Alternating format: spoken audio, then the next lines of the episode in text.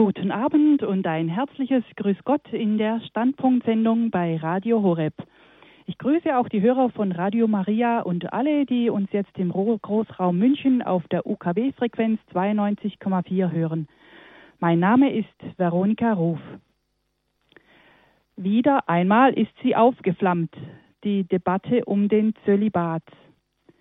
Die katholischen Priester sollen doch endlich heiraten dürfen, sagen die Zölibatsgegner. Er ist nicht mehr zeitgemäß. Schließlich stammt die Zölibatsverpflichtung aus dem Mittelalter. Selbst Petrus, sozusagen der erste Papst, war verheiratet. Also, es ist Zeit, den Zölibat endlich abzuschaffen. Nein, wir brauchen den Zölibat, sagt die Kirche. Sie hat es nötig, dass es in ihr Menschen gibt, die auf die Ehe verzichten und nur für das Himmelreich leben. Sie würde einen Schatz über Bord werfen, wenn sie den Zölibat aufgäbe. Keinesfalls abschaffen also, sondern fördern und wertschätzen. Der Zölibat, Schatz der Kirche. Diesen Standpunkt wollen wir uns heute Abend anschließen. Dazu haben wir eingeladen Professor Dr. Andreas Wollbold aus München. Er hat kürzlich ein Buch über das Priestersein in der heutigen Zeit veröffentlicht und darin auch dem Zölibat breiten Raum gegeben. Seine Forschungen stellen manche bis dahin fraglos übernommenen Annahmen auf den Kopf, wie etwa die Behauptung, der Zölibat sei eine Sache, die erst im Mittelalter aufkam. Ich darf ihn an dieser Stelle im Studio München ganz herzlich begrüßen. Guten Abend, Professor Wollbold. Guten Abend, Frau Ruf.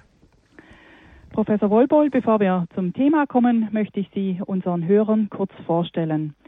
Sie sind geboren in Saarbrücken. Ihr theologischer Werdegang begann im Priesterseminar in Trier. Dann haben Sie hauptsächlich in Rom studiert und daneben auch in Pune, Indien und in München. 1984 wurden Sie von Kardinal Joachim Meissner zum Priester geweiht. Nach Ihrer Kaplanszeit promovierten Sie im Fach Pastoraltheologie in Trier und habilitierten sich im selben Fach in Freiburg. 1997 wurden Sie Professor für Pastoraltheologie und Religionspädagogik an der Universität Erfurt. Seit 2003 sind Sie Professor für Pastoraltheologie an der Ludwig-Maximilians-Universität in München. Professor Wollbold, ich würde gerne eine erste Frage stellen an Sie. Sie sind ja selber Priester, das heißt, Sie sprechen bezüglich unseres Themas des Zölibats auch aus eigener Erfahrung.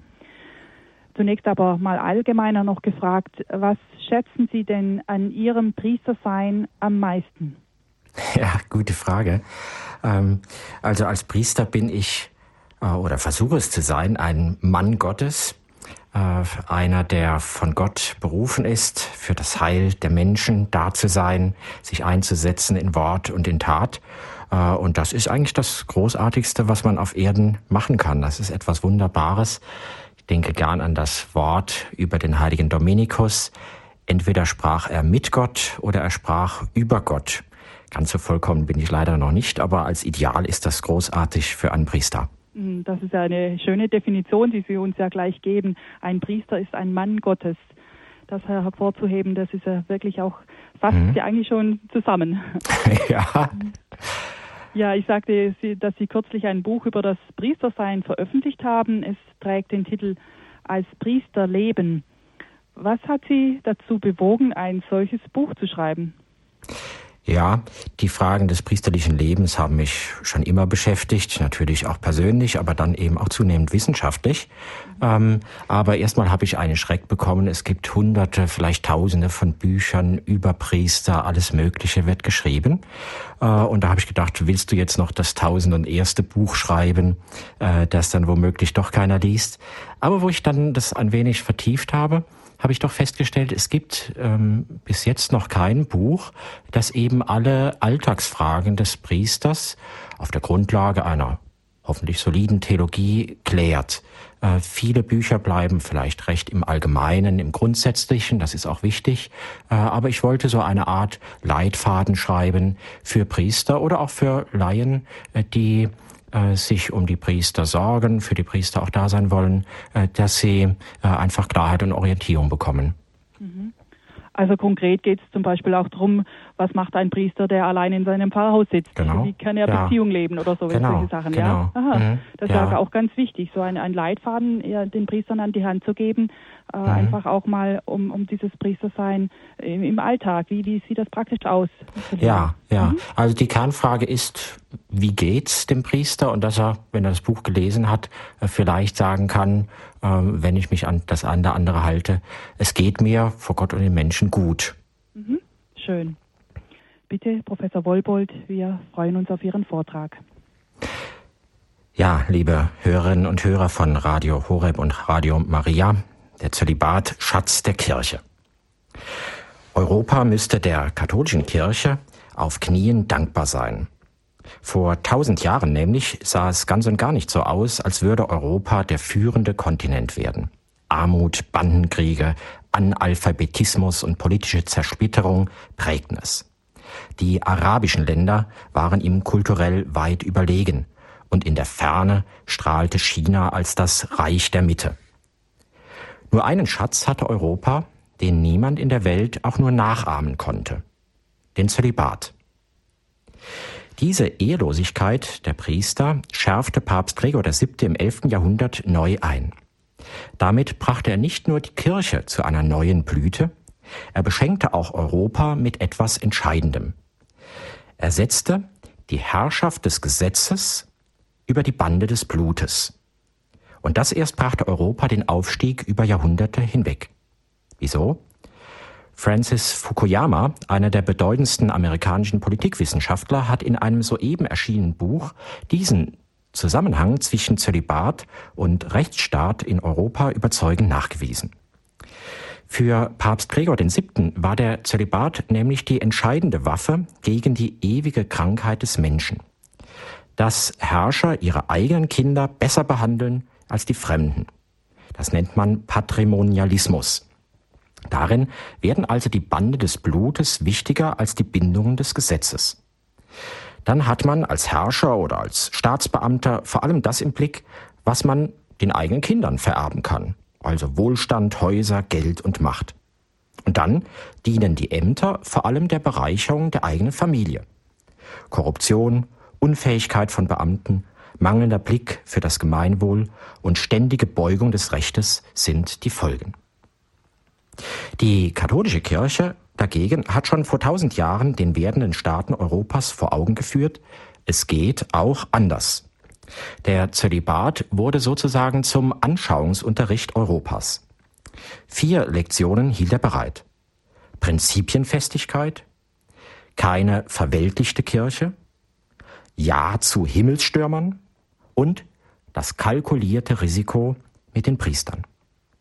4 Lektionen, also erstens Prinzipienfestigkeit. Das Prinzip Zölibat geht nämlich auf Christus und die Apostel zurück.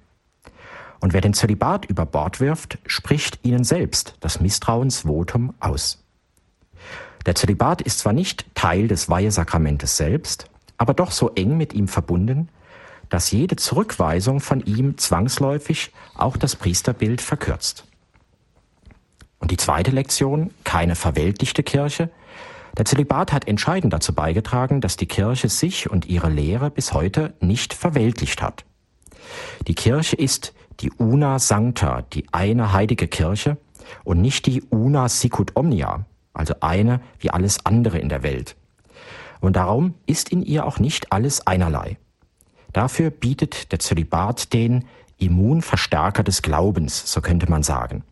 Und wenn eine kirchliche Gemeinschaft auf den Zölibat verzichtet, wird sie ständig schwächeln. Die 3. Lektion. Christen sind Himmelsstürmer und keine Bodenkriecher. Also der Zölibat ist, zusammen mit den Orden, das größte geistliche Abenteuer der Kirche. Allen Gläubigen sagt die Ehelosigkeit des Priesters um des Himmelreiches willen: Auch euer Ziel ist der Himmel und nicht bloß ein schönes Leben auf Erden. Wem das zu gefährlich ist, der ist wie der Verwalter im Gleichnis, der das eine Talent aus Angst vergraben hat. Und die vierte Lektion, das kalkulierte Risiko. Der Zölibat ist der zeitlose Prophet der Kirche. Über alles nämlich kann man sich betrügen, aber nicht darüber, wie viele Priesterberufungen es gibt und wie treu, gläubig und heilig die Priester leben. Zugegeben, sich von der Heiligkeit abhängig zu machen, ist riskant. Darum hat, wer diesen Propheten in den Ruhestand schickt, sicher ein großes Interesse daran, den wahren Zustand der Kirche zu vertuschen und zu verschleiern. 4 Lektionen, summa summarum, ist der Zölibat kein Problem, wohl aber eine Aufgabe. Er fordert eine beständige geistliche und menschliche Arbeit des Priesters an sich selbst, er fordert klare Prinzipien und ein liebendes Herz. Und daran, so fürchte ich, fehlt es am meisten. Gehen wir darum in diesem weiteren Vortrag die 4 Lektionen des Zölibates einzeln durch. Das erste, Prinzipienfestigkeit. Der Ursprung des Zölibates bei Christus und den Aposteln. Das Christentum sprengt die Grenzen dieser Welt auf und öffnet sie zum Himmel. Das sieht man an der Ehe, ebenso wie an der Ehelosigkeit um des Himmelreiches willen. Bei beidem macht der Herr es den Menschen scheinbar unerträglich schwer. Die Ehescheidung, die scheinbar so human von Moses erlaubt wurde, wegen eurer Hartherzigkeit, so stellt Jesus klar, die Ehescheidung, sie wird von ihm wieder verboten. Und warum? Er sagt, weil es im Anfang nicht so war. Damit sagt Jesus, das Hier und Jetzt ist Verfall. Wer diese Welt, so wie sie ist, zum Maßstab nimmt, wählt nur die Hartherzigkeit und damit den Untergang. Doch mit Hilfe der Gnade Gottes kann dieser Verfall aufgehalten werden. Die Menschen können und sollen in der Ehe wieder so leben, wie Gott es am Anfang von ihnen verlangt und nicht, wie ihr hartes Herz es ihnen diktiert. Bezeichnend ist die Reaktion der Jünger, das ist hart, wer soll dann noch heiraten? Im gleichen Zusammenhang spricht Christus auch von der Ehelosigkeit. Er sagt, manche haben sich selbst unfähig zur Ehe gemacht, um des Himmelreiches willen. Das Himmelreich, ja, jetzt fängt etwas an, das ist sogar noch größer als der Anfang im Paradies. Es ist das ewige Leben vor Gottes Angesicht. In einem solchen Leben gibt es keine Ehe mehr. Jesus sagt, nach der Auferstehung werden die Menschen nicht mehr heiraten, sondern sein wie die Engel im Himmel. Zuerst spricht Christus also eine heilige Provokation an die Eheleute aus, treu zu sein, wie Gott es von ihnen verlangt, und darum gegen das Niedrige und Niederträchtige in sich selbst ein Leben lang anzukämpfen. Dann aber folgt die noch größere Provokation an diejenigen, die die Berufung zu diesem ehelosen Leben haben. Schon jetzt, wie die Engel zu leben und ganz auf Ehe und auf sexuelle Begegnung zu verzichten. Beides, Ehe und Ehelosigkeit, ist nur mit Gottes Hilfe lebbar. Jesus sagt, wer das erfassen kann, der erfasse es. Die Jünger Jesu nun und die ersten Gläubigen haben diese Provokation begierig aufgenommen. Jesus selbst hat die Ehelosigkeit um des Himmelreiches willen vorgelebt. Seine Jünger haben entweder ganz auf die Ehe verzichtet oder in einer schon bestehenden Ehe enthaltsam gelebt.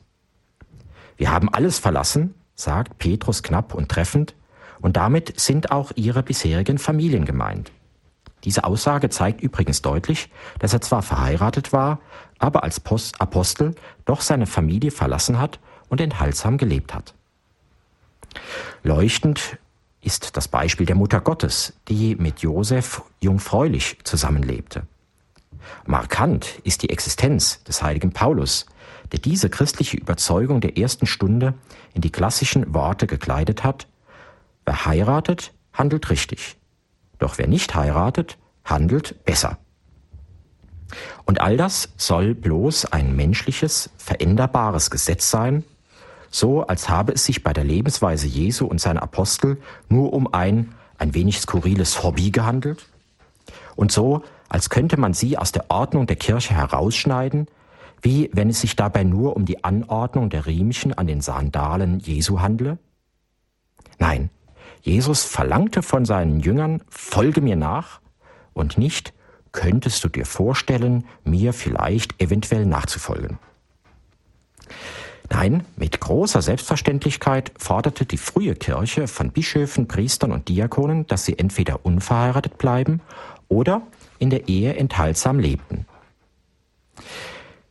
Das Wort, sie sollen Mann nur einer Frau sein, in 1 Timotheus 3,2, ist in diesem Zusammenhang oft falsch verstanden worden, so als hätten die ersten Christen ihren Amtsträgern nur die Polygamie verboten. Mann nur einer Frau, dass die Ehe nur eine Frau und nicht mehrere erlaubt, war aber für alle Christen mehr als selbstverständlich. Dies für Kleriker eigens hervorzuheben, wäre aber geradezu lächerlich gewesen. Was aber ist mit dem Ausschluss einer zweiten Ehe, wenn ein Kleriker verwitwet ist? Das würde auf eine Verachtung der Ehe an sich herauslaufen. Die Aussage Mann nur einer Frau kann darum nur eines bedeuten. Die Kleriker, wenn sie verheiratet waren, lebten in ihren Ehen enthaltsam. Dann wäre nämlich eine zweite Ehe tatsächlich ein Widersinn. Die Enthaltsamkeit der Kleriker geht also auf Christus und die Apostel zurück. Sie wurde in den ersten Jahrhunderten der Kirche bereits überall beachtet. Mehrere Synoden des 4. Jahrhunderts bestätigten diese alte Praxis und gaben ihr eine rechtliche Form. So erklären innerhalb weniger Jahrzehnte des 4. Jahrhunderts Synoden im gesamten Römischen Reich, im Osten ebenso wie im Westen, den Zölibat für verpflichtend. So in Elvira, heute Granada, in Ankyra, heutiger Türkei, Neo-Caesarea, zweimal in Karthago, in Toledo und in Turin. Auch die römischen Päpste bekräftigten das Gebot, so Papst Siricius 385 und Papst Innozenz I 404. Eines fällt ausnahmslos auf, bei den Synoden ebenso wie bei den Päpsten. Sie führen damit im 4. Jahrhundert keine Neuerung ein, sondern sie unterstreichen nur eine jahrhundertealte Praxis gegen alle Lauheit und Kritik.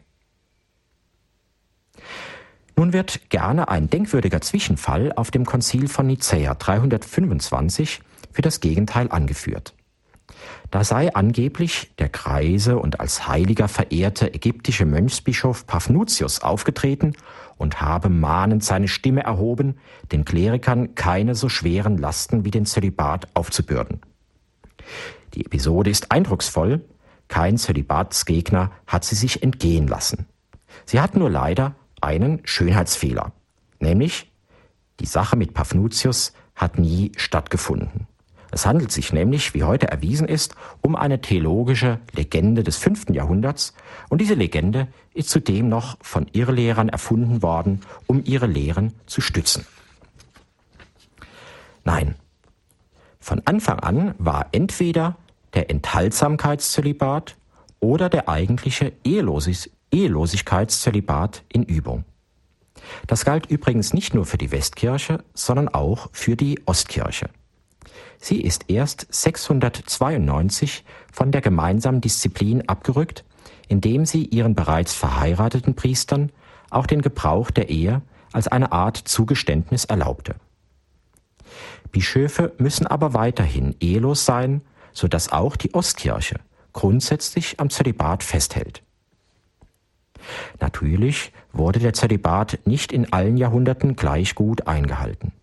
Immer wieder brauchte die Kirche einen Ruck, um nicht im Sumpf der Unkeuschheit ihrer Priester zu versinken.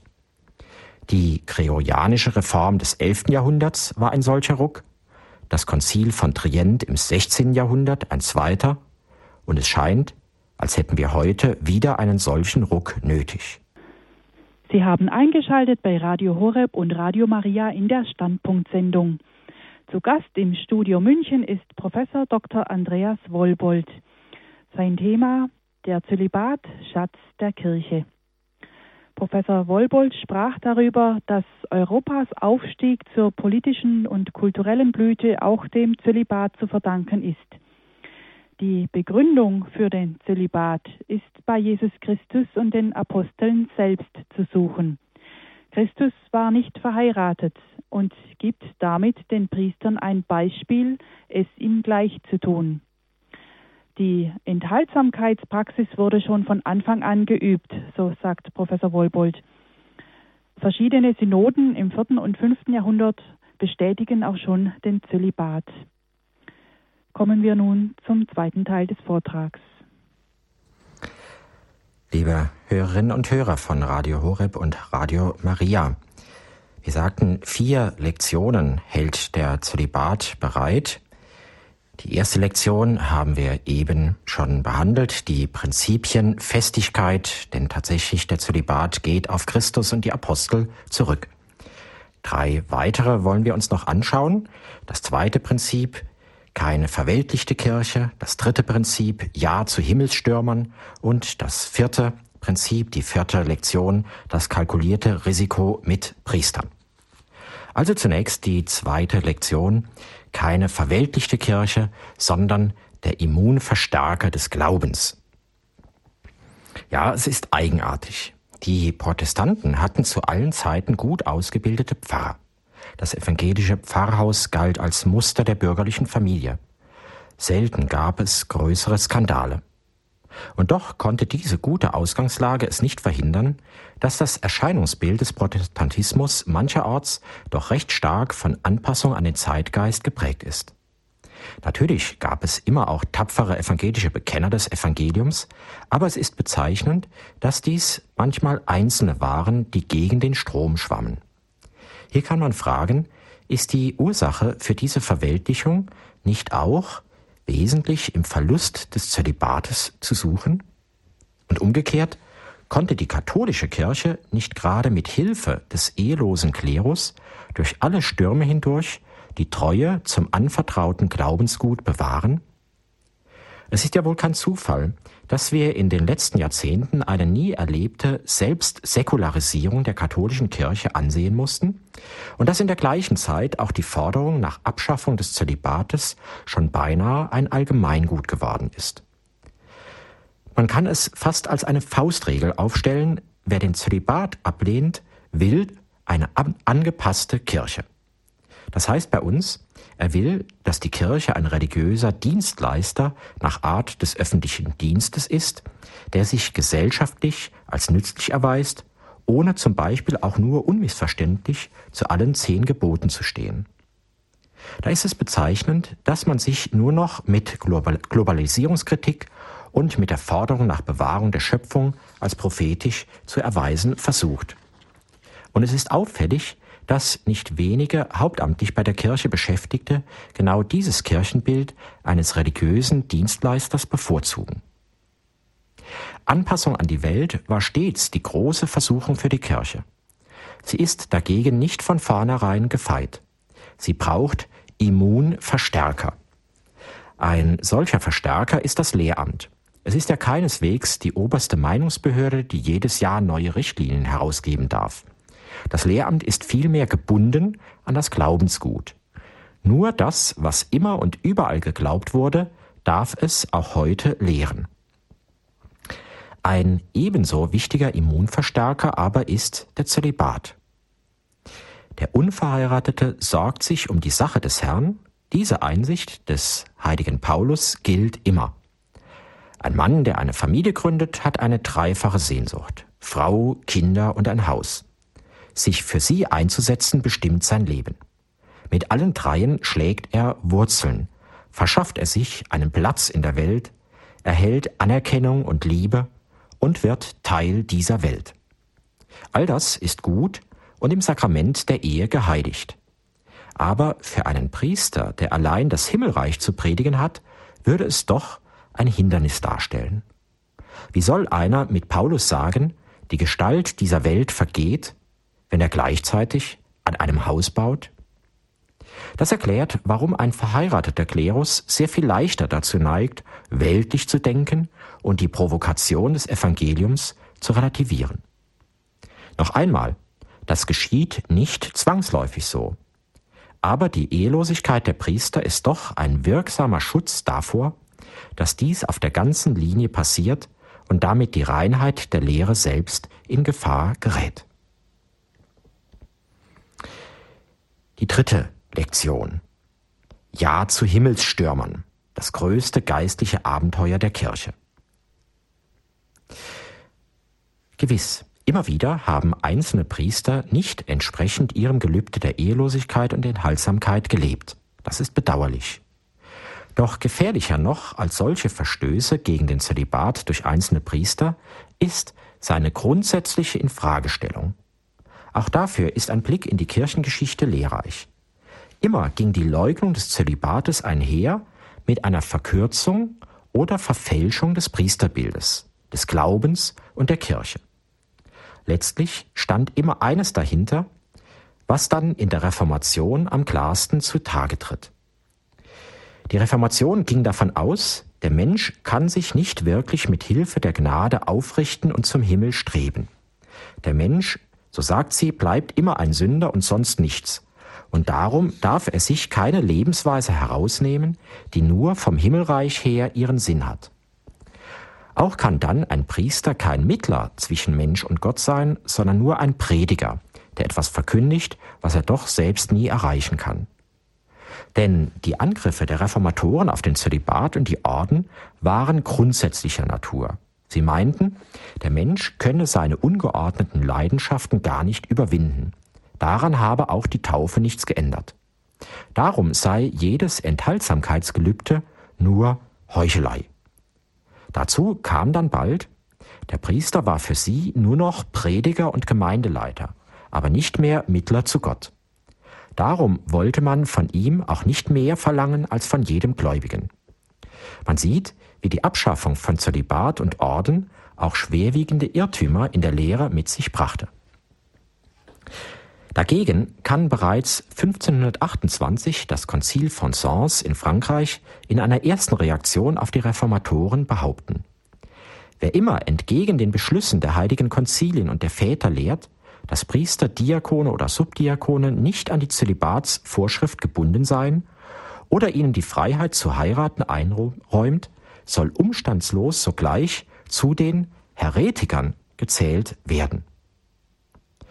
Und generell den Vorrang der Jungfräulichkeit erklärt das Konzil von Trient zum Glaubensgut. Es sagt, wenn jemand sagt, der Ehestand sei dem Stand der Jungfräulichkeit oder dem des Zölibates vorzuziehen und es sei nicht besser und seliger, in Jungfräulichkeit oder Zölibat zu fahren als zu heiraten, der sei im Bann.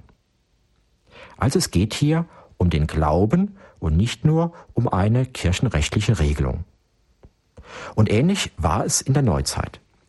Gerade im 19. Jahrhundert gab es immer neue Wellen von Zölibatskritikern.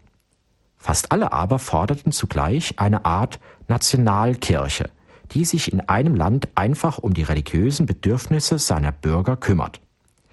Da blieb natürlich von der Provokation des Himmelreiches nicht viel übrig.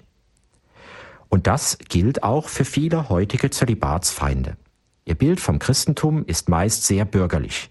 Eine Art von religiösem Weltverschönerungsverein.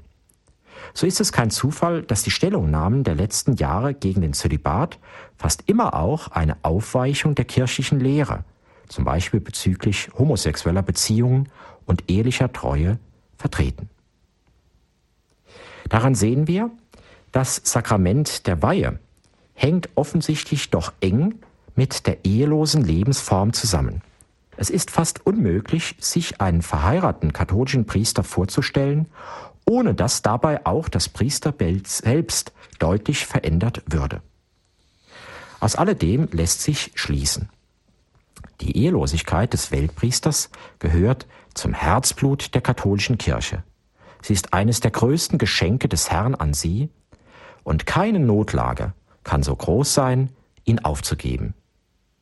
Das wäre wie der Hans im Glück, der seinen Klumpen reinen Goldes für immer nichtigere Dinge eintauscht, bis er schließlich einen bloßen Stein in den Händen hält, und den lässt er auch noch in einen Brunnen fallen.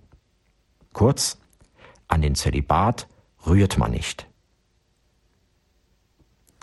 Und kommen wir nun zur vierten Lektion, die ich nennen möchte, das kalkulierte Risiko mit den Priestern. Umso mehr gilt aber auch, der Zölibat ist der zeitlose Prophet der Kirche. Über alles kann man sich betrügen, aber nicht darüber, wie viele Priesterberufungen es gibt und wie treu, gläubig und heilig die Priester leben. Berufungen und Priesterleben sind unbestechliche Seismographen. An ihnen kann man ablesen, wie gut es um die Kirche steht. Der Zeiger dieses Messgerätes aber steht heute ganz im roten Bereich. Man kann noch so sehr die Aufbrüche der letzten Jahrzehnte loben, doch was den Gesamtzustand der Kirche angeht, sprechen die Zahl der Berufungen und die Probleme des priesterlichen Lebens eine zu deutlich andere Sprache. Doch man darf den Propheten nicht für seine Botschaft schlagen. Der Blick auf die Priester muss vielmehr Anlass zur Selbsterforschung aller Christen werden, vom Papst bis zum einfachen Gläubigen. Die Missbrauchskrise des vergangenen Jahres zum Beispiel ist ja keineswegs nur ein Problem der Täter. Die ganze Kirche muss sich fragen, wie konnte es dazu kommen? Papst Benedikt XVI. Hat zum Beispiel auf zwei Aspekte hingewiesen. Zum einen sagt er, die Kirche hat gedacht, es geht alles mit Güte. Strenge und Strafe dagegen wollte man vergessen. Das machte es den Vorgesetzten wesentlich bequemer. Aber es leistete auch der fatalen Konsequenz Vorschub, bei einem Vergehen an Minderjährigen nicht sofort und mit aller Entschlossenheit vorzugehen. Und auf noch ein zweites weist der Papst hin. Die Moraltheologie hat es weithin aufgegeben, von in sich schlechten Taten zu sprechen. Dann aber gibt es nur noch das „kommt darauf an, Böse“. Genau diese Einstellung weisen aber viele Missbrauchstäter auf. Fern davon, Einsicht und Reue zu zeigen, verteidigen sie sich mit der perfiden Behauptung, es war doch auch gut für diesen jungen Menschen. Doch auch abseits der Missbrauchsfälle zeigt der Seismograph Priestertum heftige Erschütterungen an. In den 40 Jahren zwischen 1964 und 2004 haben weltweit fast 70.000 Priester ihr Amt aufgegeben. Durchschnittlich war das im 13. Jahr nach ihrer Weihe. Fast immer ging eine Zölibatskrise voraus. Fast immer aber war diese Krise wiederum nur der Ausdruck anderer Probleme. Alkoholabhängigkeit, Doppelleben, Burnout, mangelnde gefühlsmäßige Stabilität, aber manchmal auch Glaubenskrisen, Konflikte mit den Vorgesetzten oder Probleme mit dem Lehramt, Depressionen oder schwere Charakterfehler. Und dann gibt es noch die Priester, die zwar im Amt bleiben, aber die resigniert haben oder die zum Beispiel Liebschaften schönreden mit der Formulierung, ich habe einen eigenen Weg gefunden, den ich selbst verantworten kann. Nicht wenige dieser Fälle mögen dadurch ausgelöst oder verschärft worden sein, dass Priester seit Jahrzehnten den Eindruck haben, ihr Zölibat ist in der Kirche nicht mehr geschätzt und geliebt. Im besten Fall trifft er auf Gleichgültigkeit, ansonsten sogar auf Verachtung und Verleumdung. Wie sollen das die Priester auf Dauer durchhalten? Kurz, die Zukunft von Glauben und Kirche hängt davon ab, dass Priester wieder überzeugt und gerne ehelos leben. Gewiss, der Zölibat bildete zu jeder Zeit ein Zeichen des Widerspruchs. Er kann und will nicht den raschen Applaus, das allgemeine Wohlwollen. Aber eines lässt sich sicher sagen. Endlose Zölibatsdiskussionen sind nichts als das sturmreif Schießen einer Stadt. Dagegen kann man sich nur wehren durch einen klaren Kopf und einen entschiedenen Willen, nichts davon in die Stadt selbst eindringen zu lassen. Liebe Hörerinnen und Hörer, den Kindern in den Schulen der sozialistischen Länder wurde gerne ein Gleichnis erzählt. In einem Wald standen viele Bäume nebeneinander. Keiner war niedriger, keiner war höher als der andere. Alle waren ganz gleich. Nur ein Baum wagte es, höher hinaus zu wachsen. Da kam ein Sturm, er zerrte an seinem Wipfel und schließlich brach er ihn ab. So geht es denen, die nicht sein wollen wie die anderen. Dieses Gleichnis, das ist die Stimme einer Welt ohne Gott und ohne Himmel. Und da gilt, niemand darf emporstreben, niemand darf es wagen, voranzugehen und sich besonders auszuzeichnen. In einer Welt ohne Gott stellt darum der Zölibat eine unglaubliche Provokation dar. Und sie wird all ihre Klugheit und all ihr Gift aufbringen, den Zölibat zu Fall zu bringen. Sie sagt, die sind doch auch nicht besser. Das sind doch alles nur Heuchler. Wo dagegen der Glaube an Gott blüht, da ist das Streben nach oben wie selbstverständlich. Da nimmt man dankbar an, dass Einzelne die Berufung haben, ehelos um des Himmelreiches willen zu leben. Sie sollen sich darin auszeichnen, um allen ein Zeichen in Richtung Himmel zu geben. Darum wird die katholische Kirche auch nicht auf den Zölibat der Weltpriester verzichten, solange sie noch an den Himmel glaubt. Für alle, die erst später eingeschaltet haben, Sie hören Radio Horeb und Radio Maria in der Standpunktsendung. Professor Dr. Andreas Wollbold aus München spricht über den Zölibat, Schatz der Kirche. Er sagte, 4 Lektionen hält der Zölibat bereit. Einmal ist der Zölibat uralt, er geht nämlich auf Jesus Christus selbst zurück. Dann ist der Zölibat Immunverstärker des Glaubens. Er macht nämlich immun gegen die Verweltlichung des Glaubens, die auch in der Kirche Einzug halten will. Dann 3. sind Zölibatäre Himmelsstürmer. Und 4. der Zölibat ist Prophet der Kirche. Er zeigt nämlich ihren Zustand an. Herzlichen Dank, Professor Wollbold, für Ihre Ausführungen. Ich möchte einige Punkte, die Sie genannt haben, aufgreifen und noch vertiefen. Beginnen wir erst einmal unser Gespräch beim ersten Grund für den Zölibat, nämlich der Liebe zu Gott. Ein Priester heiratet nicht, weil ihm Gott allein genügt, weil er Gott über alles liebt. Das klingt doch sehr provokant, gerade in unserer heutigen Gesellschaft. Kann denn der Zölibat da überhaupt noch verstanden werden oder schütteln die Menschen darüber nicht einfach nur den Kopf? Ich denke, alles hängt daran, ob man einen wirklichen Glauben an Gott hat. Ich denke etwa an Charles de Foucault. Er sagt, in dem Moment, als ich begriffen habe, dass es einen Gott gibt, habe ich auch begriffen, dass ich nur für ihn leben kann.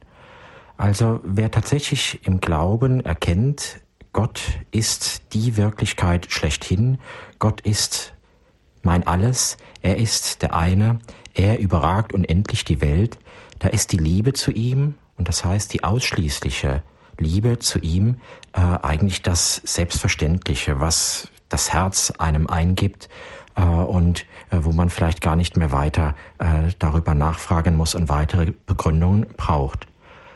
Die Schwierigkeit unserer heutigen Zeit ist, dass halt ein solcher Glaube oft schwach geworden ist. Es geht nicht mehr um Gott selbst, sondern vielleicht um religiöse Gefühle, um Weltanschauungen, um ein paar Ideen oder ein bisschen religiöse Verschönerung des Lebens. Und wenn das vom Glauben übrig geblieben ist, dann wird es natürlich zur Provokation, dass jemand sagt, ich will mein ganzes Leben allein und ausschließlich für Gott leben. Mhm. Ja, wenn wir jetzt aber einmal die Eheleute hernehmen, die lieben Gott doch auch, oder? Mhm. Wo ist der Unterschied?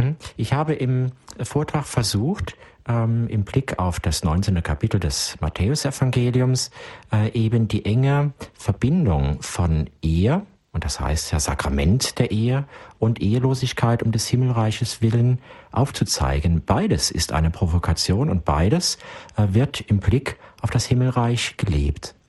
Das heißt, ich denke es immer wieder, wenn ich selber auch eine Trauung zu halten habe, die beiden Brautleute schauen nicht einfach die ganze Zeit sich selber an, sondern sie stehen vor dem Altar, sie stehen vor dem Angesicht Gottes und sprechen in gewisser Weise ihr Ja-Wort eben nicht nur dem Partner zu, sondern zuerst und vor allem Gott.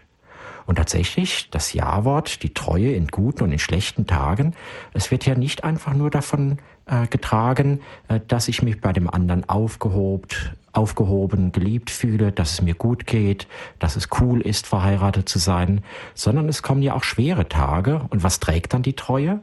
Nicht mehr die Bequemlichkeit, das schöne Leben, sondern einfach der Blick auf Gott, die Liebe zu ihm und dass ich sage, das, was ich ihm versprochen habe, das will ich auch halten. Also in gewisser Weise ist es bei den Eheleuten nicht ganz anders. Diese ausschließliche Liebe zu Gott schließt in dem Fall sicher auch den Partner, die Familie, anderes im Namen Gottes ein. Aber es ist doch eine Liebe, die sagt Gott zuerst und vor allem. Mhm. Professor Wollbold, machen wir weiter bei der zweiten Begründung für den Zölibat. Er ist ein Zeichen für, beziehungsweise ein Hinweis für die kommende Welt, in der die Menschen auch nicht mehr heiraten, sondern für jeden wird Gott ein und alles sein. Das nehmen die Priester mit dem Zölibat schon vorweg. Glauben Sie, dass der Zölibat nicht mehr verstanden wird, weil die Menschen mit dem Himmel nichts mehr anzufangen wissen? Wir sind selbst in der Kirche recht diesseitig gepolt, oder? Was meinen Sie? Ich glaube, da haben Sie einen ganz sensiblen und wichtigen Punkt angesprochen. Wenn ich mir so unsere durchschnittliche Verkündigung, unsere Predigten, all das, was wir in der Kirche hören oder lesen, anschaue, es geht sehr, sehr viel um das Diesseits und erstaunlich wenig um den Himmel. Wenn um den Himmel dann so als ein letzter heller Punkt, als ein versöhnlicher Ausklang eines Lebens, das aber doch ganz diesseitig geworden ist. Papst Benedikt hat selbst in Licht der Welt auf diesen Jenseits- oder Himmelsverlust der Christen hingewiesen und gesagt, dass dadurch auch unser ganzer Glaube verkürzt, ja, vielleicht sogar schräg wird und alles stimmt nicht mehr. Der Glaube wird dann so eine Art windschiefes Häuslein, das halt bei der nächsten Gelegenheit dann auch ganz zusammenstürzen wird. Deshalb kommt es ganz entscheidend darauf an, dass ich sage, das Ziel meines Lebens ist der Himmel und ich setze alles daran, in den Himmel zu kommen und wenn es geht, auch noch ein paar Leute da mitzuziehen. Und wenn das die klare Perspektive ist, dann ist Leben um des Himmelreiches willen, und das heißt dann ehelos leben, nicht die Ausnahme, nicht etwas Befremdliches, sondern etwas ganz Natürliches und ganz Konsequentes. Ja, vielleicht können wir nachher an dieser Stelle nochmal weitermachen. Jetzt möchten wir die ersten Hörer dran nehmen. Eine Hörerin ruft uns an, Frau Dülz. Grüß Gott. Grüß Gott, Dülz aus Mainz. Herr Professor, ich bin mit Ihnen der Auffassung, dass der Zölibat eine sehr wichtige Lebensgrundlage für den Priester ist. Eine Zuordnung von Beruf und Berufung. Natürlich ist es so, dass jeder Papst theoretisch dieses Kirchengesetz aufheben könnte. Er wird sich hüten, das zu tun, weil tragende Bedingungen der Hingabe an Gott wegfallen könnten. Und Gedankenspiel, hätten wir verheiratete Priester, hätten wir auch unter Umständen geschiedene Priester, wo die Gemeinde stampfend erwartet, dass er bleiben kann, auch wenn er wieder heiratet, natürlich dann nur standesamtlich. Also wir würden uns neue Konflikte holen. Natürlich war es in der frühen Kirche so, Petrus hatte eine Schwiegermutter, also da gab es schon unter den zu Aposteln erwählten Fischern gab es verheiratete Menschen. Und in der Ostkirche, die mit Rom uniert sind, gibt es das auch. Aber ich denke, wir sollten dieses Gut der Zuordnung von Beruf und Berufung, so sehe ich das, nicht aufgeben, obwohl der Druck ganz massiv ist. Und ich denke, es wäre vielleicht günstig, wenn Priester einzelne zusammen wohnen würden, dass sie dann ihr Brevier zusammen beten, ihre pastoralen Sorgen miteinander teilen und nicht isoliert werden. Früher hatte der Pfarrer einen Kaplan, das ist heute weitgehend nicht mehr der Fall. Und da fällt ein wichtiger Gesprächspartner weg. In diesem Sinne möchte ich plädieren, natürlich werden die Priesterweihen immer geringer, die Familien haben nicht mehr so viele Kinder aus Gründen, die bekannt sind und die Volkskirche im früheren Sinne gibt es auch nicht mehr. Aber wenn wir dann zu kleinen Preisen das Priesteramt verwalten, hätten wir neue Konflikte, wie ich schon angedeutet habe. Das war es, was ich sagen wollte. Jetzt Dankeschön, Frau Dülz. Möchten Sie was drauf sagen, Professor Wollbold? Ja, Frau Dülz, erstmal ein herzliches Dankeschön für Ihr Plädoyer. den Zölibat eben nicht aufzugeben, auch wenn es manchmal schwer wird. Ich persönlich bin ja der Auffassung, wenn die Kirche tatsächlich sich im Glauben nochmal kräftigen würde und vom Papst eben bis zu den einfachen Gläubigen der ursprüngliche, klare und feste Glaube an Gott und an den Himmel leben würde, dass wir sehr viel mehr Priesterberufungen hätten. Also die Zölibatskrise ist doch hauptsächlich eine Glaubenskrise. Ich darf vielleicht noch zu dem einen oder anderen, was Sie gesagt haben, eine kurze Bemerkung machen. Der Papst könnte dieses Kirchengesetz aufheben. Es wird meistens gesagt, es ist bloß ein menschliches Gesetz und Gesetze kann man ändern. Ich meine, dass die heutige wissenschaftliche Forschung, die uns zeigt, dass der Zölibat eben tatsächlich schon auf Christus und die Apostel zurückgeht und dort keineswegs nur ins Belieben gestellt wurde, sondern eine Bedingung der Nachfolge war, dass das so verpflichtend für die Kirche ist, dass ein Papst den Zölibat nach meiner theologischen Auffassung gar nicht aufheben könnte.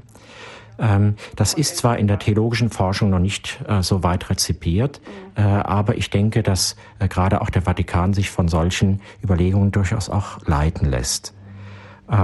Ich habe im Vortrag auch angedeutet, dass die Ostkirche eine andere Praxis hatte. Das ist erst eine spätere Entwicklung des ausgehenden 7. Jahrhunderts, wo die Ostkirche auch in einem gewissen antirömischen Affekt sich vom Westen absetzen wollte. Aber sie hat sich darin von ihrer eigenen Tradition abgesetzt. Den Enthaltsamkeitszölibat hat es im Osten in den ersten Jahrhunderten auch gegeben. Ja, vielleicht sollte man auch die Priesteramtskandidaten sehr genau prüfen, auch mit psychologischer Hilfe, was ja meines Wissens auch vom Vatikan erwünscht ist, ob sie stark genug sind, dieses sicher nicht immer einfache Leben in Freude mit Bewältigung von Konflikten durchzuhalten.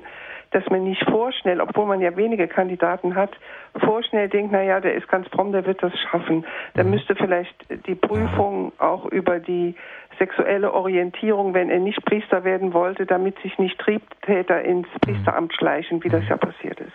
Ja, da machen Sie ja jetzt ein ganz großes Fass auf. Vielleicht können wir das nachher später nochmal vertiefen. Wir haben noch andere Hörer in der Leitung. Dankeschön, Frau Döhl, für Ihren Anruf. Alles Gute Ihnen nach Mainz. Ja, danke. Die nächste ist Frau Theiler, die ich dran nehmen möchte. Grüß Gott. Ja, grüß Gott.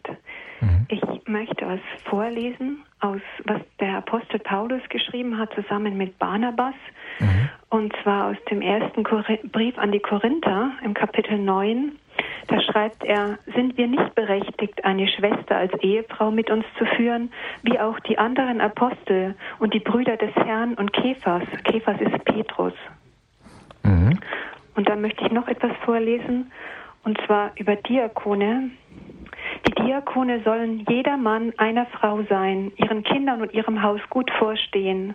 Denn wenn sie ihren Dienst gut versehen, erwerben sie sich selbst eine gute Stufe und viel Freimütigkeit im Glauben in Jesus Christus. Und das gilt auch, das ist 1. Timotheus Kapitel 3, und das gilt auch für die Bischöfe oder Aufseher.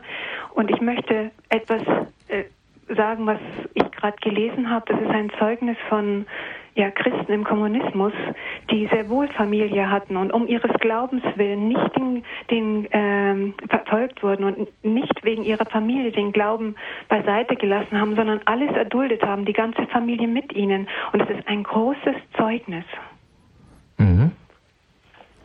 Gut, das war alles. Dankeschön. Ja, Dankeschön für Ihren Beitrag. Gut, der nächste Hörer ist der Herr Natterer. Grüß Gott. Grüß Gott, Herr Professor. Ja, einmal herzlichen Dank, dass Sie dieses Thema aufgreifen heute. Und ich kann mich erinnern, meine Mutter war lang Witfrau oder ist Witfrau geblieben, wo mein Vater im Krieg gestorben ist. Ja. Und die hat immer gesagt, als Frauen, wir haben einen Abstand zu dem Priester zu halten, das ist ein heiliger Stand. Und wir haben jetzt bei uns in der Gegend einen Fall, wo einer das Priesteramt aufgibt. Es ist für uns in der Pfarrei und so weiter zum Heulen, wenn man so sagen darf und so weiter. Ist heute ein bisschen Gefahr, dass heute die Frauen sie auch zu stark ranmachen an die Priester. Und so wie man sie vielleicht sonst nicht beherrscht und so weiter, auch da nicht mehr. Und da wird einem dann erwidert, ja, das ist Liebe, wenn man sagt, ja, das ist vielleicht der Trieb nur und so weiter. Gell? Und wenn man, wir haben noch bei uns einen begegnenden Priester, der wo scheinbar guter Priester war, aber dann doch auch geheiratet hat. Er ist dann nicht glücklich geworden und die Frau ist jetzt bei einer Sekte gelandet. Gell?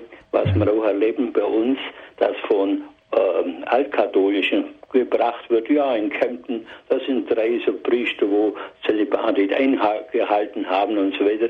Also wir leiden sehr stark drunter und darum, ich danke Ihnen ganz herzlich für so einen Vortrag und vielleicht können Sie dann am Schluss nochmal das Buch erwähnen, wo Sie erwähnt haben, dass wir einfach auch da als einfache Gläubigen einfach auch mit der Kirche leiden und wenn Sie gebracht haben, dass 70.000 in den Jahren seit 64 abgefallen sind, das muss einem ja innerlich ganz weh tun. Ich möchte jetzt auflegen. Ja, danke schön, Herr Natterer. Vielen herzlichen Dank. Ich sage es nachher nochmal durch mit dem Buch. Beim Hörerservice können Sie dann anrufen. Für alle, die später eingeschaltet haben, Sie hören Radio Horeb und Radio Maria in der Standpunktsendung. Wir sprechen über den Zölibat, Schatz der Kirche. Unser Referent ist Professor Dr. Andreas Wollbold im Studio München. Die nächsten Hörer möchte ich dran nehmen. Einmal ist Frau Dietrich in der Leitung. Grüß Gott. Grüß Gott. Grüß Gott, Herr Professor. Ich hätte eine Frage, und zwar, wie ist es mit den Priestern, die jetzt von der anglikanischen Kirche zu uns rüberkommen? Und meine zweite Frage, die Diakone gehören ja eigentlich auch zu den Klerikern. Und müssen die dann nicht auch enthaltsam leben? Und die andere Frage zu Diakone, ein Diakon bei uns hat sich aufgeregt, weil er hat versprechen müssen, weil der Diakon weiß, dass er, wenn seine Frau stirbt, nicht mehr heiraten darf, dann ist er auf einmal zölibatär. Ja, Professor Wollbold. Mhm. Dankeschön, Frau Dietrich. Ja, bitte. Das Erste, für die aus der anglikanischen Kirche zur katholischen Kirche jetzt übertretenden Geistlichen hat man gesagt, sie dürfen selbst weiterhin verheiratet bleiben und sie können aber unter bestimmten Umständen die Priesterweihe in der katholischen Kirche erhalten und eben dann als Priester wirken. Das ist einfach so, die Kirche schätzt den Zölibat überaus hoch, aber sie sagt, es gibt ein noch höheres Gut und das ist hier die Einheit mit der Kirche. Und dass man sagt, in diesem Ausnahmefall kann eben diesem Geistlichen erlaubt sein, dass er natürlich weiterhin verheiratet ist, aber dass er eben auch dann als Priester in der katholischen Kirche wirkt. Der Vatikan hat aber gleich darauf hingewiesen, dass dies jetzt nicht generell gilt, also für die Anglikaner, die jetzt mit Rom wieder vereint sind. Sie werden auf Dauer eben auch einen zölibatären Klerus haben. Das, was jetzt als Ausnahme gewährt ist, ist dort nicht dann von da an als Regel eingeführt. Das Zweite zu den Diakonen. Das ist tatsächlich ein interessanter Fall. Als das Zweite Vatikanum den ständigen Diakonat wieder eingeführt hat, war die Frage Zölibat des Diakons eigentlich gar kein Thema. Man hat von vornherein gesagt, man geht auf die altkirchliche Disziplin ein, dass die Diakone verheiratet sein können. Allerdings, und das ist etwas, für mich tatsächlich auch etwas Befremdliches, dass man gesagt hat, sie dürfen aber nach ihrer Weihe, wenn die Frau vielleicht sterben sollte, eben dann nicht wieder heiraten. Da hat sich ja dieser Diakon da auch aufgeregt. Ja. Der Hintergrund ist, ich habe es in meinem Vortrag versucht deutlich zu machen, dass auch die Diakone, wenn sie geweiht waren, in ihrer Ehe enthaltsam gelebt haben, also sozusagen eine Josefsehe geführt haben. Mhm. Wenn die Frau gestorben wäre, hätte es ja dann keinen Sinn gemacht, wieder zu heiraten. Deshalb hat die Kirche ihnen das verboten. Mhm. Jetzt stehen wir an sich in der bisschen paradoxen Situation. Die katholische Kirche hat zur Zeit des Zweiten Vatikanums nicht recht gewusst, dass es diesen altkirchlichen Enthaltsamkeitszölibat gegeben hat, hat einfach gesagt, Diakone können heiraten, aber hat dann in Treue zur alten Kirche gesagt, sie können sich aber nicht wieder heiraten nach dem Tod der Frau. Und das ist eine, ich muss das schon auch sagen, auch für mich unbefriedigende Situation. Aber es ist auch ein bisschen ein heißes Eisen. Ich habe nicht den Eindruck, dass man im Moment daran auch rühren möchte. Ja, herzlichen Dank, Frau Dietrich. Ja, danke auch. Danke für Ihren Anruf. Eine weitere Hörerin ist in der Leitung. Grüß Gott. Hallo? Ja, hallo. Bin ich dran? Ja, genau. Ah ja, schön. Also zu diesem Thema habe ich an der Vorabendmesse ein wunderbares Erlebnis gehabt, was zu diesem Thema meines Erachtens nach passt und die Heiligkeit der geweihten Männer unterstreicht. Ich war in der Abendmesse und während der Wandlungszeremonie habe ich vor unserem Pfarrer, und ich bin nicht krank, bitte, habe ich eine zweite schemenhafte Gestalt gesehen, die das gleiche Gewand anhatte, den gleichen Kelch vor sich hielt, und diese Gestalt verschmelzte sich dann mit unserem Pfarrer. Und das war für mich also so ein Erlebnis, dass ich gesagt habe, es ist einfach, wenn der Priester diese Wandlungsworte spricht, ist er eins mit Jesus. Es kann gar nicht anders sein. Und daher meine ich, so wie das Priesteramt zurzeit steht, ist es heilig und richtig. Ja, danke schön für Ihren Beitrag, für diesen Eindruck, den Sie da hatten. Ja. Und das noch einmal verstärkt. Ja, ich denke schon. Das ist so ein subjektiver Eindruck, den Sie so bekommen haben, und das unterstützt doch das, was wir sagen. Ja. Dankeschön. Schönen Dank. Ja, gut, wiederhören. Die nächste, die ich dran nehmen möchte, ist Frau Schulz. Grüß Gott. Mhm. Ja, hallo. Frau Schulz? Frau Göb ist in der Leitung. Ja, dann möchten wir die Frau Göb dran nehmen. Grüß Gott. Ja, grüß Gott. Also ich bedanke mich für diesen guten Vortrag. Und ich sagte es, wir müssen beten vorm Allerheiligsten für die Priester, um Priesterberufungen. Die heilige Theresia hat gesagt, haben wir fromme Priester, haben wir alles. Haben wir die nichts, nützt alles andere auch nichts. Nur das Gebet kann es bringen. Und wenn halt überall doch immer mal alle wir Wochen doch das Allerheiligste in den Gemeinden, in der Kirche rauskäme, könnten wir. Ich bete sowieso immer, aber das wäre das Wichtige. Ja, so. Dankeschön, Frau Göb. Das ist mein Beitrag. Ja, Dankeschön, ja. Vielen Dank. Ja, vielleicht darf ich da gerade mal selber einhaken. Es gibt ein schönes Zitat aus dem Dekret über die Priester des Zweiten Vatikanischen Konzils. Das hat mich sehr nachdenklich gestimmt. Und das ist so in einer Linie auch, was Frau Göb sagt. Dort heißt es, so bittet diese heilige Synode nicht nur die Priester, sondern alle Gläubigen, sie möchten sich die kostbare Gabe des priesterlichen Zölibates ein wirkliches Anliegen sein lassen. Und alle mögen Gott bitten, dass er dieses Geschenk seiner Kirche stets in Fülle zukommen lasse. Also hier wird einmal der Zölibat als kostbare Gabe bezeichnet, ganz in der Linie des Titels unserer Sendung, der Zölibatschatz der Kirche. Und dann, dass alle Gott um dieses Geschenk für seine Kirche bitten sollen. Da ist meine Frage, fehlt es nicht einfach auch oft an diesem ernsthaften Gebet um Priester? Was meinen Sie, Professor Wollbold? Ja, ganz zweifellos. Auf der einen Seite weiß ich um viele Menschen, die sehr intensiv für die Priester und auch um Priesterberufungen beten. All denen will ich an dieser Stelle auch als Priester einmal sehr ausdrücklich danken.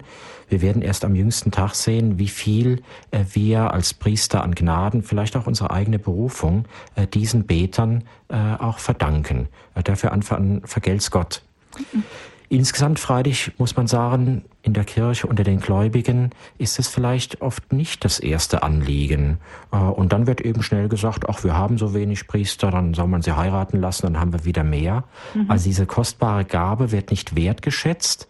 Und das ist tatsächlich auch etwas, was viele Priester spüren, dass manchmal selbst in den Kerngemeinden Leute ihnen sagen, ach ja, es ist ja vielleicht schön für sie, aber warum tun sie sich das an? Wenn sie heiraten könnten, wäre es doch eigentlich viel schöner.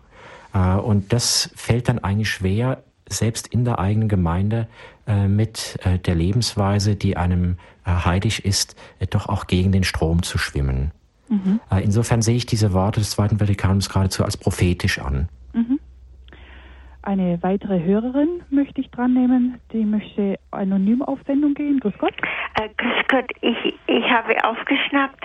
Ich glaube, das war in Würzburg, diese Freude am Glauben oder sowas. Und ein Kardinal aus Deutschland, den ich sehr schätze, er hat gesagt, Christus ist mir so nah gerückt und ich bin so sinngemäß. Ich bin so verliebt in Christus, dass ich nicht ans Heiraten denken konnte. Und es ist wie ein Freiraum für den Himmel. Und dieser Kardinal, ja, ich hoffe, ich zitiere ihn richtig, das war der Meissner. Und das war für mich so erfrischend und so bodenständig, so einfach existenziell, authentisch, ich weiß nicht. Mhm. Das habe ich nicht vergessen. Ja. Mhm. Mhm. Dankeschön. Danke für Ihren Anruf. Herzlichen, alles Gute wünsche ich Ihnen. Standpunkt bei Radio Horeb und Radio Maria. Wir hören heute Professor Dr. Andreas Wollbold. Er spricht über den Zölibat, Schatz der Kirche. Und wir sind mitten im Gespräch. Die Leitungen stehen kaum still. Die nächste Hörerin, die uns erreicht hat, ist Frau Schieb. Grüß Gott. Guten Abend, Herr Professor Wollbold. Ich muss ein paar Sachen sagen von mir selber.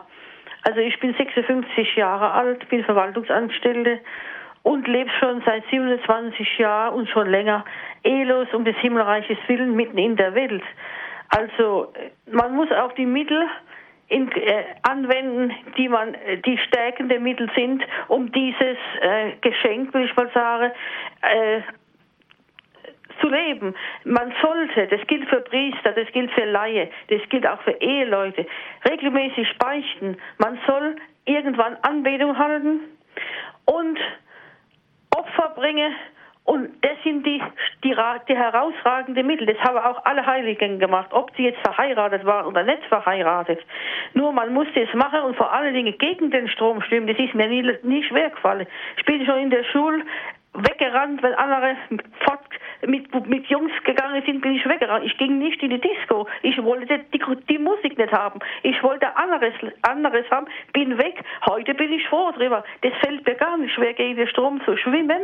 Was muss man immer modern sein? Man braucht doch nicht modern sein, man muss Gott gefallen. Das werde ich alle gefragt. Wenn ich gestorben bin, bin ich modern gewesen, sondern wie habe ich gelebt? Habe ich Gottes und Nächstenliebe gelebt? Habe ich meine Sendung erfüllt? Ich bin Bundesschwester der Schönstadtbewegung. Im Krankenbund bin ich nicht einmal ganz gesund. Und das geht. Dann muss jetzt noch ein Priester, der die Weihe empfangen hat, auch gehen. Ja, danke schön, Frau Schieb, für dieses Zeugnis. Professor Wollbold, vielleicht können wir das gerade mal anschneiden. Wie ist das mit ehelos lebende Frauen in der Welt oder auch Ordensfrauen zum Beispiel? Ist das Gleiche wie der zölibatär lebender Priester, so einfach nur diese Ehelosigkeit, oder gibt es da nochmal einen Unterschied? Also ich glaube, das Gemeinsame ist überwiegend. Ich habe es selber gemerkt, ich habe die Kapitel meines Priesterbuchs, die über die Ehelosigkeit handeln, auch Frauen, die ehelos in der Welt leben, zu lesen gegeben. Und sie meinten, bei uns ist das eigentlich ganz ähnlich. Die gleichen Herausforderungen, die gleichen Aufgaben, auch die Frage etwa, wie kann man auch als Eheloser in Beziehungen leben, nicht vereinsamen, das ist für Priester und für Nichtpriester doch im Wesentlichen gleich. Gerade das, was Frau Schieb uns eben gesagt hat, möchte ich nochmal sehr unterstreichen. Es geht darum, auch die richtigen Mittel anzuwenden. Also nicht sagen, jetzt bin ich mal zölibatär, das ist irgendwie Schicksal und irgendwie wird es auch gut gehen, sondern dass ich sage, Gott hat mir in der Kirche auch Mittel an Hand gegeben, Gewissenserforschung, Beichte, Betrachtung, Anbetung, auch Opferbereitschaft, auch das gemeinsame Leben der Priester und Laien miteinander. Es gibt so viele auch ganz wirksame und durch die Jahrhunderte bewährte Mittel. Ich muss sie nur ergreifen. Ich kann nicht sagen, ich verhungere und ich beiße nicht in die Semmel, die vor mir steht. Ja, jetzt gehen wir zu Dr. Hans-Martin Lochner. Grüß Gott, Herr Pfarrer Lochner. Ja, grüß Gott. Ja. Ich möchte zwei Punkte zur Sprache bringen, die zusammenhängen mit Ehe und Zölibat, und zwar zunächst mal, dass beide von der Glaubenskrise betroffen sind. Die Ehescheidungen im Lauf meines Lebens haben die enorm zugenommen. In meiner Kindheit waren die noch eine große Seltenheit. Und im Hintergrund steht, dass da, wo das wurde kürzlich vor einiger Zeit in der Zeitschrift Vatikan veröffentlicht, da wo Mann und Frau beide gläubig sind, wo sie zu den Sakramenten gehen, Gottesdienst besuchen, dass da die Ehescheidungsrate von 50% auf 2% heruntergeht. Das heißt, wo wirklich der Glaube gelebt wird von beiden, Mann und Frau, da erhalten auch die Ehen. Und das Zweite, wo ich hinweisen wollte, das sind die Erfahrungen aus dem Dritten Reich. Ich komme ja selber aus der evangelischen Kirche und kenne mich da ein bisschen aus. Es, soweit ich weiß, sind 10-mal so viel katholische Priester in der Verfolgung durchs Dritte Reich umgekommen, vor allem auch in den KZs, als evangelische Pfarrer. Was für mich ganz selbstverständlich ist, ich habe das sogar in der eigenen Familie erlebt, dass man, wenn man eine Familie zu betreuen hat und für Frau und Kinder Verantwortung hat, dass man sehr viel vorsichtiger ist, wenn man gegen den Strom da schwimmen will, wie es eben im Dritten Reich war. Der zölibatäre Priester, der konnte sagen, gut, ich riskiere ja nur mich und mein Leben. Er ist viel unabhängiger in der Hinsicht als der verheiratete Geistliche in der evangelischen Kirche. Also auch von daher ist diese Anfälligkeit für den Säkularismus viel größer, wenn es also den Zölibat nicht gibt. Noch ein Gedanke zu dem Gebet um Priester. Ich komme ja in verschiedene Gemeinden rein, höre auch immer wieder die Fürbitten und da stelle ich fest, es wird in den meisten Gemeinden das Thema Gebet um Priesterberufe in der Messe fast nirgends geübt. Also so wie wenn das überhaupt kein Problem wäre. Es ist ja auch nur ein Problem für uns hier im Mitteleuropa. In der großen Weltkirche ist ja das mit dem Zölibat und mit Priestertum in dieser Weise kein Problem. Mhm. Ja, das wollte ich dazu beitragen. Mhm. Ja, vielen herzlichen Dank. Professor Wollbold, möchten Sie noch darauf eingehen? Ja, also erstmal nochmal ein wirkliches Dankeschön für diese klaren Worte und ganz besonders möchte ich unterstreichen, die Glaubenskrise erfasst die ehelose Lebensform genauso wie die Ehe. Und das heißt umgekehrt oder positiv gewendet, dort, wo der Glaube lebendig und fest ist, wo er eben nicht auf Sand, sondern auf Felsen baut, da ist die Ehe auch heute lebbar und ist ein Weg zu Glück und zu Seligkeit, aber eben auch durch Kreuz.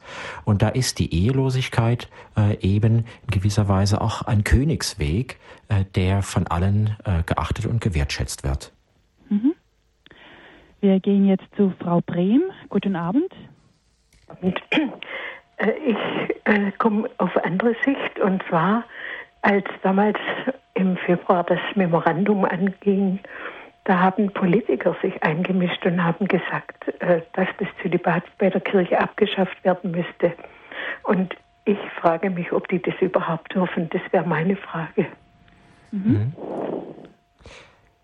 Ja, also dürfen in dem Sinne, dass sie ihre Stimme erheben, ganz sicher. Die katholische Kirche ermutigt die Gläubigen, auch öffentlich Stellung zu beziehen. Es soll auch eine öffentliche Meinung in der Kirche geben. Das ist für mich nicht das Problem.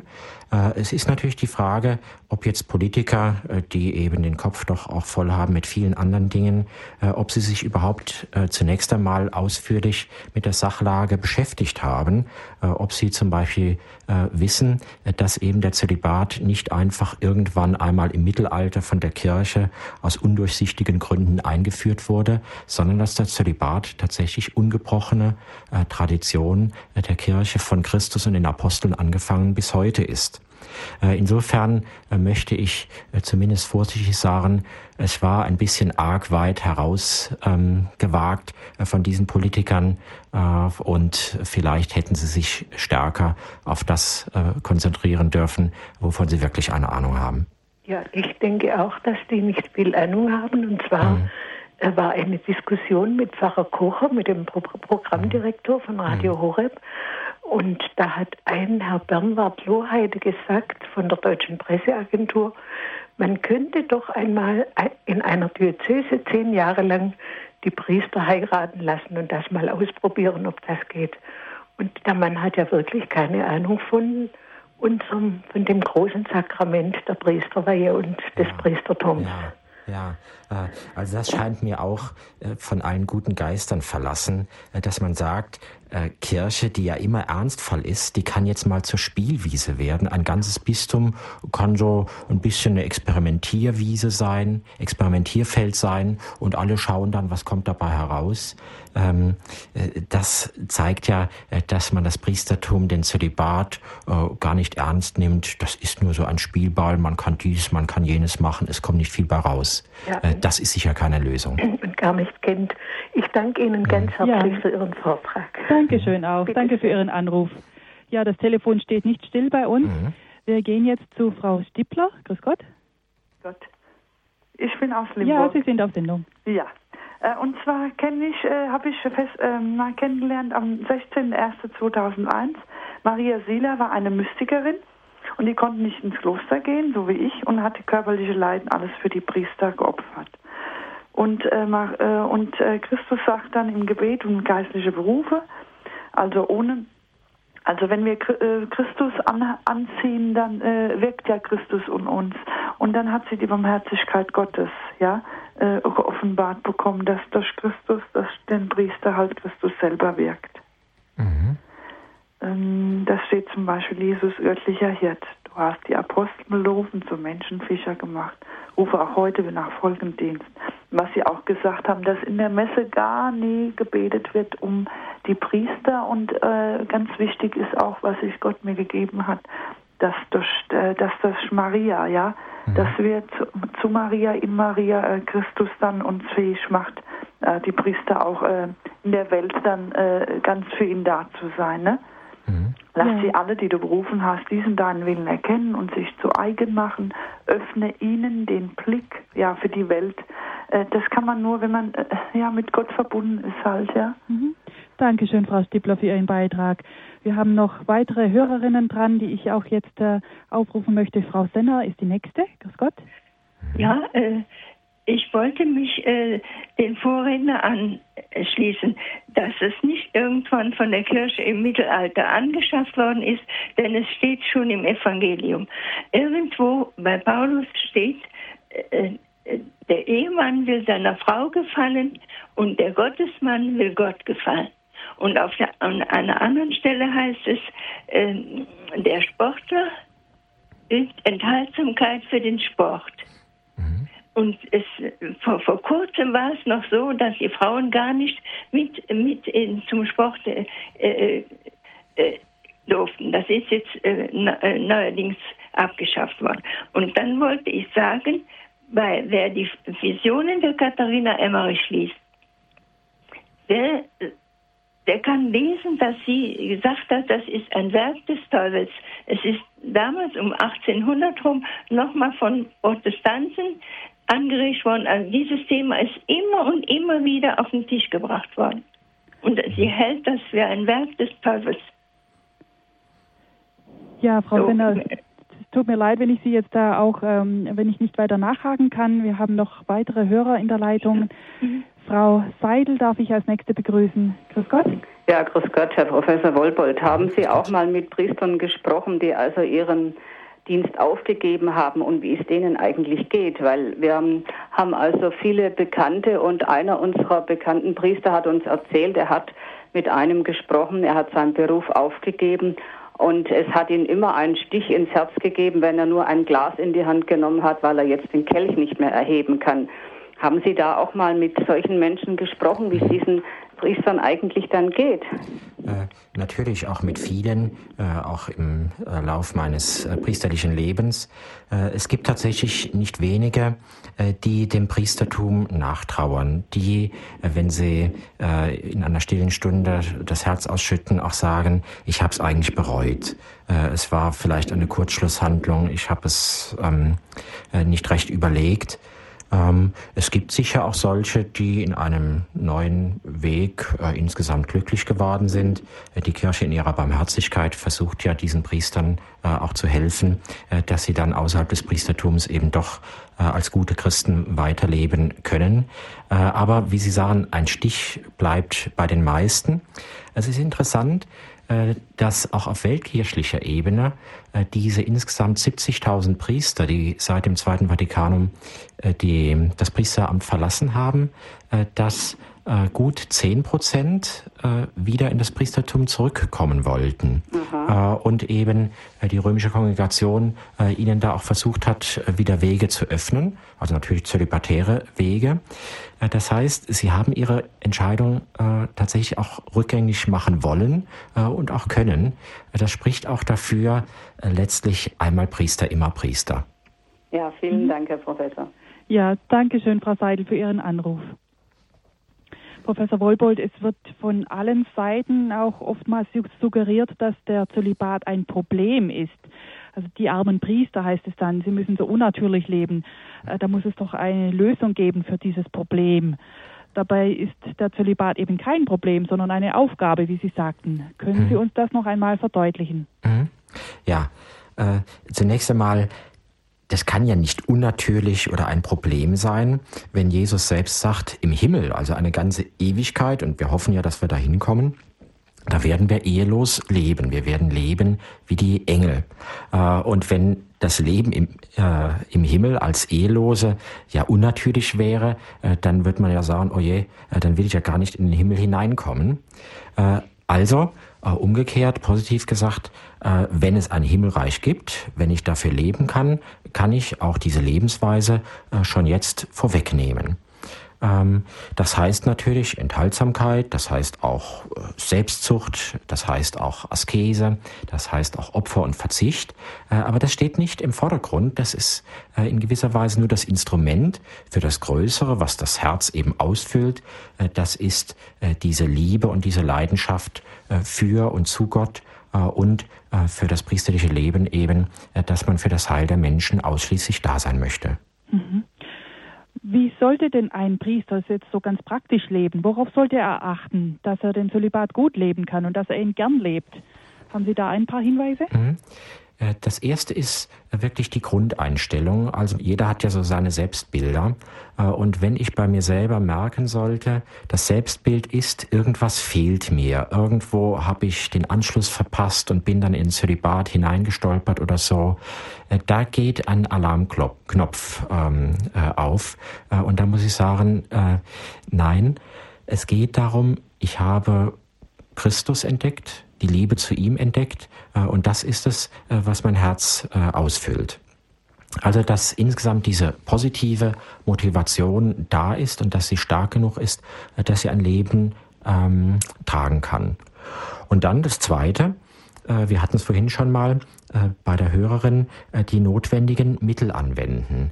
Also ich kann nicht sagen, ich bin Zölibatär, ich habe die Priesterweihe, ich habe das Sakrament, jetzt kann mir nichts passieren, sondern dass ich in Demut auch weiß, ich bin immer auch ein gefährdeter Mensch und deshalb kluger Mann baut vor und kluger Priester baut eben auch vor, dass er eben zum Beispiel durch regelmäßiges Gebet, durch tägliche Gewissenserforschung, durch regelmäßige und zwar auch ehrliche Beichte, durch den Austausch mit anderen Priestern und Laien, vielleicht auch durch den Kontakt zu einem Kloster und, dass er eben Mittel hat, die ihm helfen, dass der Zölibat sozusagen wie ein gut gepflegter Garten sein kann. Mhm. Lebt ein Zölibatärer beziehungslos? Kann man das sagen? Oder ist die Beziehung zu Christus seine einzige Beziehung? Also die Beziehung zu Christus ist sicher eine einzigartige Beziehung, die mit nichts anderem zu vergleichen ist. Aber auch im Menschlichen, zumindest ein gelungener Zölibat, ist beziehungsreich. Also es ist sogar gerade auch eine Herausforderung, dass ich eben jetzt nicht nur mein ganzes Beziehungsleben von einem Partner her definiere, sondern eben in vielfacher Weise manchmal vielleicht auch ein bisschen oberflächlich funktional. Also was weiß ich, irgendwelche Leute, die mir handwerklich helfen, weil ich zwei linke Hände habe. Aber eben, dass ich auch Leute finde, bei denen ich mein Herz ausschütten kann. Menschen, die mich im Gebet mittragen. Menschen, mit denen ich auch einfach mal froh sein kann.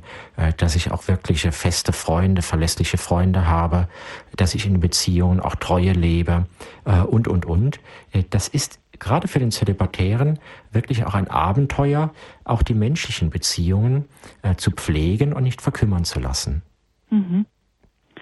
Ja, es bleiben uns nur noch ein paar wenige Minuten. Ich würde ganz gerne noch mal ein anderes Thema anschneiden, beziehungsweise etwas vertiefen, was Sie im Vortrag gesagt haben und nachhaken, damit da auch kein falscher Eindruck entsteht. Wie ist denn das? Muss der zölibatär lebende Priester den Kopf sozusagen immer im Himmel haben? Darf er sich denn hier kein Haus auf Erden bauen? Will sagen, darf er sich mit der Welt überhaupt nicht einlassen oder ist das dann nicht zu weltfremd? Also gerade mit diesem Häuserbauen. Schließlich hat der Papst ja selbst doch auch ein Haus in Deutschland. Ja, der Weltpriester steht ja in gewisser Weise immer in einer Spannung. Als Priester hat er sozusagen den Kopf im Himmelreich, aber eben als Weltpriester, der jetzt nicht in einem Orden lebt, der nicht Besitzlosigkeit, Armut gelobt hat, muss er einfach auch kluge Vorsorge betreiben. Also zum Beispiel auch für sein Alter vorsorgen. Und da kann es sinnvoll sein, dass er eben einen Alterssitz sich bewahrt. Es kann ihm allerdings auch mal passieren, dafür muss man nicht dann gleich Papst werden, dass er diesen Alterssitz dann eben nicht nutzen kann. Sondern der wird dann anderweitig verwendet. Ja, also konkret heißt das, wenn ein Priester nicht auch die Welt nutzt oder auch entdeckt, kann er andere, die mit der Welt ja so verbunden sind, die Laien nicht konkret auch führen. Das muss man auch dazu sagen wahrscheinlich.